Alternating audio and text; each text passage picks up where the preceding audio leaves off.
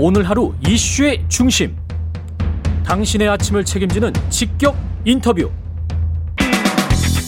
여러분은 지금 KBS 일라디오 최경영의 최강 시사와 함께하고 계십니다. 네, 어제 국민의당 안철수 대표가 국민의힘과의 합당 결렬을 공식 선언했습니다. 합당 중단을 선언한 이유, 향후 계획에 대해서 국민의당 안혜진 대변인과 자세한 이야기 나눠보겠습니다. 안녕하세요, 대변인님. 네, 안녕하세요. 안혜진입니다. 예. 안철수 대표가 국민의힘과의 합당 논의를 중단하겠다. 당과 사전에 협의가 이건 되고 발표를 한 거겠죠? 네. 뭐 그간 합당 과정을 거치면서 여러 당원들과 지지자분들의 그 다양한 의견들이 충분히 전달되어져 왔었고요. 네. 당 내부에서도 그 합당 찬반 의견들이 테이블 위에 올려졌었습니다. 음. 네, 뭐 그동안 조직에 하나의 목소리만 있는 것은 아니지 않습니까? 네. 결국에는 책임 있는 공당 대표로서 최종 결론을 그 내어야 하는 숙명은 안철수 대표의 몫이었고요.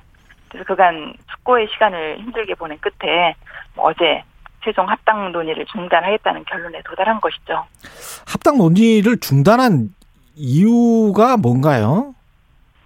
정확히. 어, 제가 보기에는 가장 중요한 이유는 예. 어, 국민의힘의 그동안의 태도를 미뤄보면 태도. 당대당 합당이라는 그 미명 아래 소수정당 하나를 그냥 흡수시켜서 그냥 몸집만 부풀리려는 그런 모습이었어요. 음. 그런 정권 교체를 위한 시너지는커녕 오히려 제3의 중도 실용정당 하나 사라지게 하고 마는 그런 마이너스 합당이 될 거라는 여론들이 강하게 쏟아져 나온 까닭입니다. 예. 예. 뭐 국민의힘이 인식하고 있는 합당의 그 중요성과 무게가 저희의 생각과 온도차가 많이 있었고요. 예. 음, 의원 확장은커녕 뭐 저희 지지자들까지도 이탈할 수 있다는 그런 우려감도 커졌고 처음 또 조영 그 대표 권한대행과 함께 교감했던 그 당대당 합당식이 아니라 흡수 합, 흡수 합당식의 그런 모양은 결코 정권 교체에 도움이 되지 않을 거라는 그런 판단이 들었습니다. 네. 그런 설명과 더불어서 이준석 당 대표와 안철수 대표가 좀 겉보기에는 사이가 좀 별로 안 좋은 것처럼 보이잖아요. 네.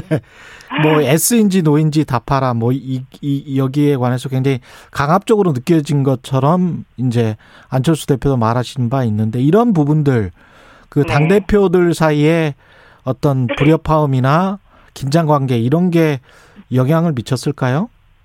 어, 네. 지금 그러니까 그 생각해봐도 사실 이준석 대표께서 뭐 yes인지 no인지만 답하라라고 하는 그런 상식적이지 않는 태도는 지금 생각해도 저는 이해가 좀 안 되는데요. 예. 여러 발언들에서 그 합당 상대에 대한 인식이 지극히 하찮은 대상처럼 여기는 듯하고 또 태도도 진정성이 없어 보였던 것으로 비춰져서요. 저희 합당에 대한 저희 당의 의지를 꺾어버린 셈이었고요. 예. 또 어찌 보면 처음부터 합당에 반대 의사를 내비쳤던 우리 당내 한 10% 안팎의 당원들에게 이신석 대표께서 그 반대 명분을 선사한 셈이 된 겁니다. 그렇군요. 네. 그 안철수 대표는 이 합당 논의 중단 선언을 하면서 새로운 변화의 길을 가겠다라고 밝혔습니다. 이건 네. 새로운 변화의 길은 뭘까요? 어, 일부에서는 뭐 독자적인 후보로 대선 후보로 나서는 거 아니냐 이런 예. 말씀도 하는데요. 어, 안철수 대표는 물론 저희 당내 지도부 그 누구도 내년 대선 출마 여부에 대해서 그 한 차례도 논의한 바는 없습니다. 예. 어, 물론 외곽에 있는 일부 지지 세력들의 뭐 강력한 출마 요구는 뭐 있었지만 어, 안철수 대표가 그동안 기필코 합당을 통해서라도 정권 교체 그 발판은 마련하겠다라는 강한 의지를 보여오신 분위기였잖아요. 예. 그래서 당내에서는 그 누구도 대선 출마에 대한 섣부른 얘기를 아직까지 꺼내지는 않은 것으로 생각하고 있습니다. 근데 그 명분이라는 게 어제 국민의힘 성일종 의원도 그 이야기 하시던데 네. 어, 서울시장 나오면서 네. 대통령 후보는 출마하지 않겠다. 당락에 네. 관계없이 네. 이런 말씀을 하셨잖아요. 아, 네.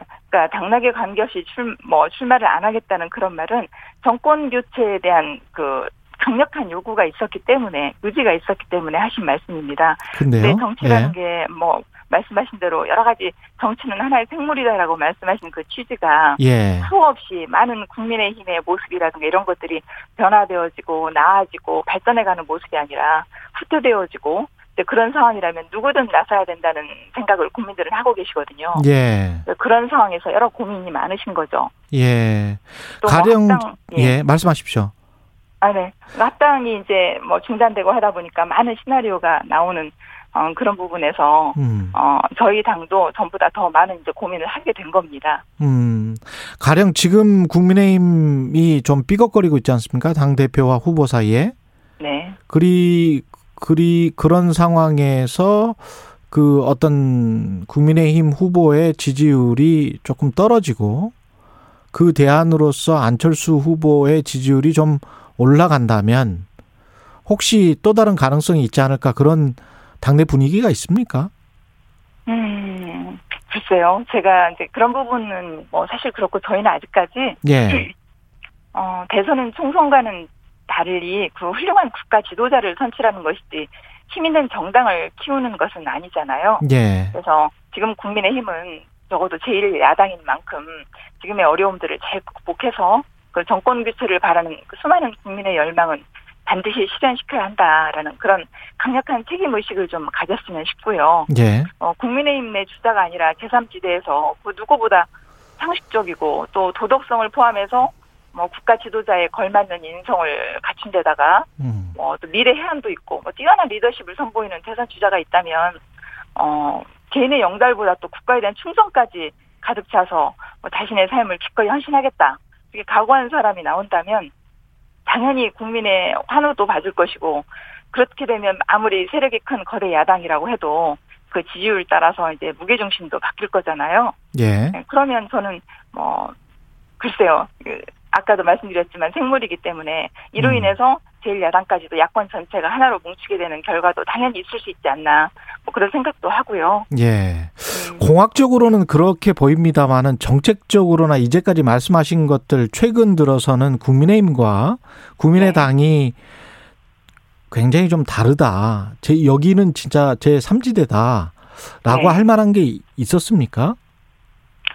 어 사실 아직 국민의 힘이라고 하면 예. 뭐 제가 보기에는 아직까지도 어 뭐라 그럴까 과거에 그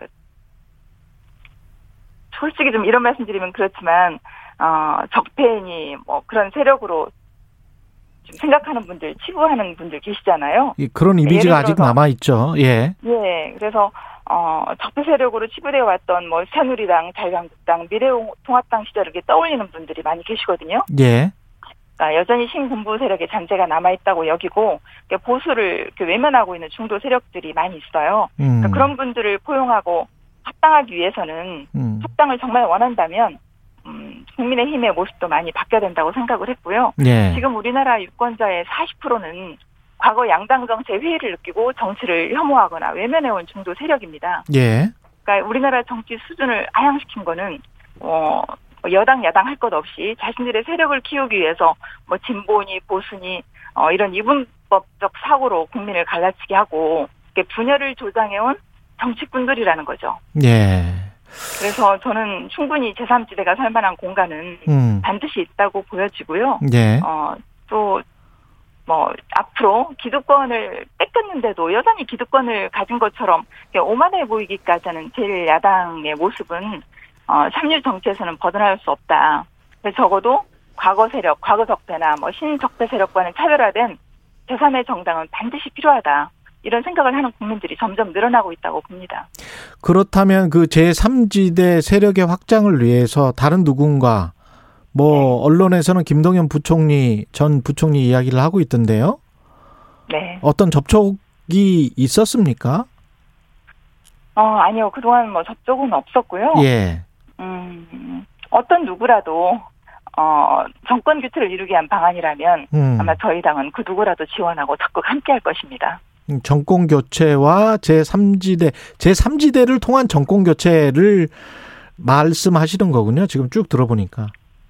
아니요, 그러니까 그것도 하나의 시나리오인데 예. 어, 가장 중요한 건 대선이 얼마 남지 않았으니까 예. 적어도 야권 전체가 하나로 뭉치기 위해서는 가장 쉬운 방법은 음. 원래 합당이었던 거죠. 예. 근데 합당 자체가 시너지는커녕 마이너스 합당식으로 될 우려가 커지다 보니 저희가 예. 이제 여러 가지 다른 방안을 고민하게 된 것입니다. 그러면 지금 안철수 대표의 선언, 그 합당이 결렬됐다. 이것에 관해서는 당원들이랄지 어떤 분위기입니까? 다 찬성하는 분위기인가요? 과거에는 합당에 대한 어, 찬성이 적었죠. 그러니까 찬성이 워낙 많았죠. 어, 예. 오히려 예 많이 이제 수렴하는 과정을 또 저희가 거쳤잖아요. 예. 어, 안철수 대표께서 지난 재보궐 선거 중에 어, 당원들의 의견을 물어서 합당을 추진하겠다 라고 이렇게 선언한 다음 전국을 순회했고요. 음. 그래서 어렵게 합당에 대한 중지를 모았습니다. 그리고 합당을 이루기 위해서 많이 기다렸죠. 예. 근데 이제 여러 과정 중에 지금은 오히려 합당에 대한 부정적 인식이 더 거세어졌고 음. 어렵지만 힘들고 고단하지만 그래도 어렵지만 제3의 길을 가야 된다. 음. 음, 그런 요구가 더 훨씬 많아진 겁니다. 근데 이제 아무래도 국민의힘이 스피커가 더 세니까요. 국회의원들도 아, 네. 많고. 그래서 나중에 되면 이제 범야권 분열의 책임은 안철수에게 있다. 이렇게 이제 몰아붙일 거 아니에요? 음, 네, 어제 저도 기자회견 끝나고 오후 내내 계속 저희 책임이라고 몰아세우는 또 국민의힘에 반박하고 싶었지만 그 참았는데요. 예. 아무래도 저희 당이 세력도 약하고 말씀하신 대로 예. 네, 공보 면에서도 열세이고 그래서 언론도 뭐 국민의힘 쪽에 많이 경도되어 있음을 정말 많이 절절히 느끼고 있습니다. 네, 예. 근데 음, 어떤 일이 그르쳐지게 되면 대부분 그 힘 있는 주체가 예. 자격지심이라는 게 있어서 예. 이건 내 책임이 아닌 상대 책임이라고 몰아세우는 쪽이 더 많고요. 음. 그렇게 몰아세우는 쪽이 훨씬 더 책임이 큰 법입니다. 그렇군요. 그러니까 저는- 예. 어, 저야말로 국민 여러분의 냉정한 판단이 절실해서요. 음. 사실 아까도 그런 말씀 드렸지만 기다리고 인내하고 증거 났고요. 주용 대표 그 권한대행 시절 이후로 또 이후에 김기현 원내대표가 선출된 직후에는요. 예. 그 김종인 전 비대위원장 지시로 많은 비대위원들이 반대하고 또 뭐 당대표 후보들 중에서 일부도 국민의당 당원들이 투표권을 가지는 건 안 된다. 이렇게 뭐 반대하게 지금 통합은 어렵습니다. 양해해달라. 뭐 이런 식으로 말씀해 오셔서 저희 또 기다렸습니다. 음. 그러다가 이준석 당대표 퇴재하에서 겨우 논의가 시작된 거고요. 그러니까 국힘에서 자꾸 저희가 뭐 무리한 지분 요구를 해서 이게 깨진 것처럼 이해를 말씀을 하시는데 예. 저도 그게 잘 이해가 안 되는 게요. 음. 소위 지분 요구라고 하면 공동대표, 뭐 최고위원, 당협위원장 등의 자리를 일정 부분 저희가 달라 이렇게 확보하는 걸 말하잖아요. 예. 근데 저희는 현 국힘 지도부를 인정하고 우리 당 지도부는 다 해산하겠다 이렇게 말을 했고요. 음. 그리고 뭐 대선을 앞두고 시간이 많지 않으니까 그 당협위원장 직책도 전체 당협의 10% 정도, 약 한 29명 정도 당협위원장을 공동으로 우선하고 그다음 대선을 치른 뒤에 이준석 대표가 어, 공언한 바대로 공정한 경쟁을 통해서 실력 있는 사람을 뽑자 이렇게 음. 제안을 한 겁니다. 예. 그러니까 외연 확장을 위해서라면 오히려 저희가 아니라 국민의힘 측에서 이와 같은 제안을 먼저 해오는 것이 훨씬 정상적이고 바람직한 방법이지 않았나 예. 그렇게 생각을 하고요. 또 하나 차별금지법을 요구했다. 뭐 이렇게 말씀하시는데 그것도 어이가 없는 게요. 음. 최근에 언론인들이 제일 가장 많이 질문해 오는 것이 왜 갑자기 합당 논의 중에 뭐 동성애자를 위한. 예. 예, 그런 예. 차별금지법을 내걸었냐는 건데요. 음. 그건 사실이 아닙니다. 아. 저희 당이 제안한 거는 예. 어, 저희 국민의당 출신이 합당 이후에 출신 성분으로 불이익을 만약에 받게 됐을 때 음. 이를 신고하고 바로잡을 수 있는 시스템을 합당 이후에 한번 만들자. 이게 바로 차별금지위원회라는 것입니다. 아. 이게 이제 예. 잘못 마련된 거죠. 알겠습니다. 네, 그리고 수평적인 통합, 뭐 구성원의 화합 이런 음. 것이 당연히 필요한 부분에서 예. 지극히 할수 있는 제안이라고 저희는 생각합니다. 한 1분 정도 남았는데요. 정치는 살아있는 생물이라고 말씀하셨잖아요. 네, 겨울쯤 되면 지금 여름인데 겨울쯤 네. 되면 다시 국민의힘과의 합당 또는 단일화 거기가 이제 뽑혔을 거란 말이죠. 대선 후보가. 네, 네. 가능합니까? 제 생각으로는요. 예. 지금 당장은 아니라도 뭐 음. 언제든 국민의힘이 그 지금의 오만한 모습을 좀 버리고 예. 저희 국민의당원이나 뭐 지지자들뿐만 아니라 음. 중도 유권자들의 마음까지도 포용하고 녹여낼 수 있는 그 성숙한 정당의 모습이 알겠습니다. 보여지면 얼마든지 합당체 논의는 국민의당. 안혜진 대변인이었습니다.